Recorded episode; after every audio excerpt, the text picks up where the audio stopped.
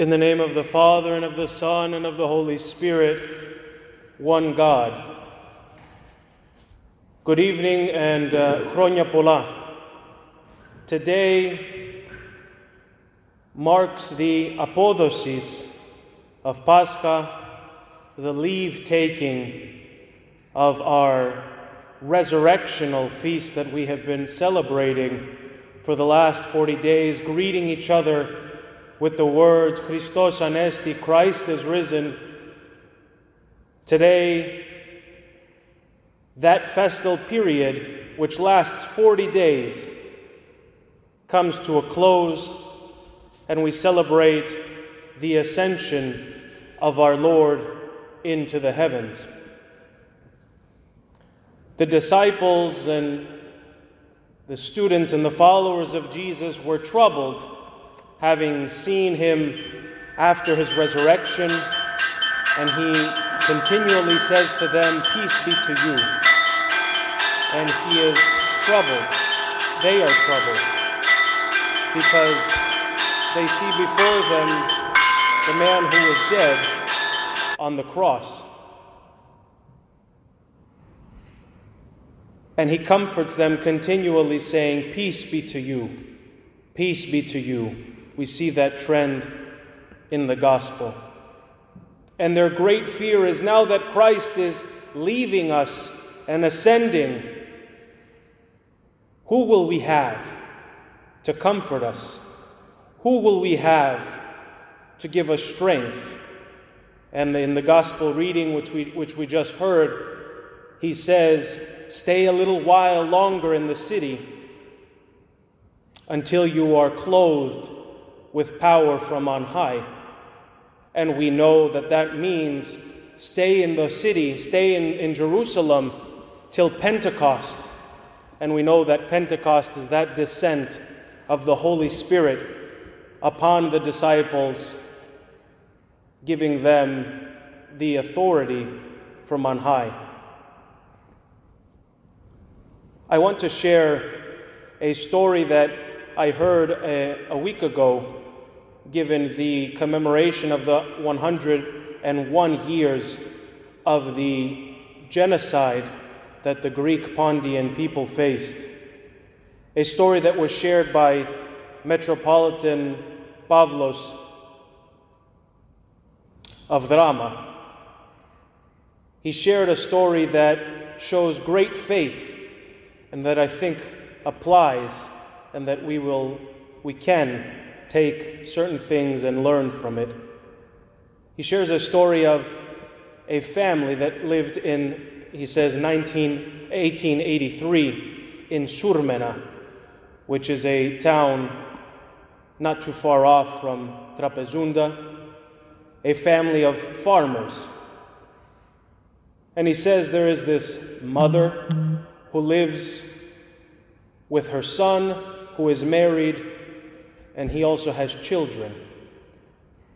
The son becomes very ill. And so the mother, the old woman, takes her son and travels to Trapezunda to see the doctors. And she brings him before the doctors, and they examine him, and they have a meeting of sorts and tell her, There's nothing we can do. There's no way that we can help your son, whatever ailment it is that he has. Or we suggest that you quickly return to your village because he will likely die along the way, and that will make it so much more difficult for you.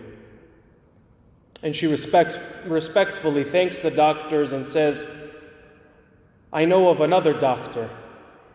And so she hires people of the area with animals to take her and her son up to the monastery of Panagia Sumela. And she brings her son and lays him in the cave where the icon of Panagia is found, and she explains to the fathers of the monastery the situation, and they begin offering supplicatory services for his health, serving the divine liturgy commemorating his name. And to everyone's joy, and astonishment, the man is healed on the third day. And the fathers of the monastery ring the bells as if though it were the resurrection of Christ. And they rejoice and thank God that He granted health to this man.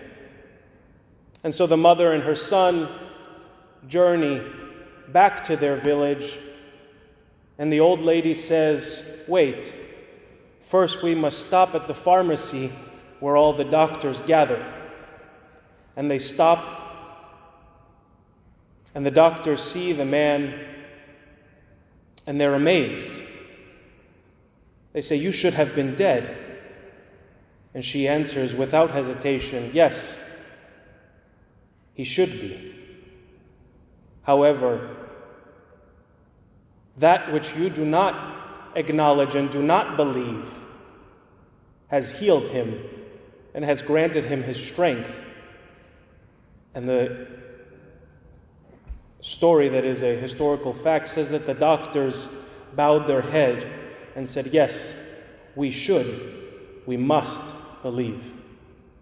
And the mother and her son returned to their home. This story shows us something very simple and something that is yet very complex. The simplicity of this woman and of the people of that time allowed them to lean their understanding on God. We might say that the many achievements that humankind has achieved and accomplished over the years has caused an ego in our minds and in our hearts, leaning only on our understanding. And we see this as a popular belief that is repeated and that is shared as if it were truth. A governor of a city, of a state that has been hit very hard by the coronavirus, stated that God had nothing to do with the fact that the curve was bent and that things were looking up when it came to the spread of this virus. And perhaps he is right that God is not a monstrous God that meddles and puts his hand in every single thing, definitively making decisions for us. But as the gospel says today, power from on high will come upon you. And we know for sure, as Orthodox Christians baptized and chrismated, at the moment of our chrismation, we receive on our body the seal and the gift of that power, which is the Holy Spirit. And this fear that the apostles had of what will we do now that Jesus is gone? We know that the Holy Spirit came and dwelt, and to this day breathes and lives and works amongst us in ways that perhaps we will never understand, in ways that perhaps it is difficult for us to comprehend with the limitations of our human and temporal minds. But let us take the example of that old woman who lived her life knowing that, yes, we go to the doctors and we trust in them because they too have been given a gift, just like each and every one of us. But let us never lose our faith in the power, in the providence, in the love and the embrace of our Lord. Let us remember that our the seal which we received at our chrismation is a seal and a gift, but it is also a charge. A charge that we must become preachers in the society in which we live in, preaching and teaching and proclaiming that it is no longer we who live, but Christ and His Holy Spirit that lives within us. Amen.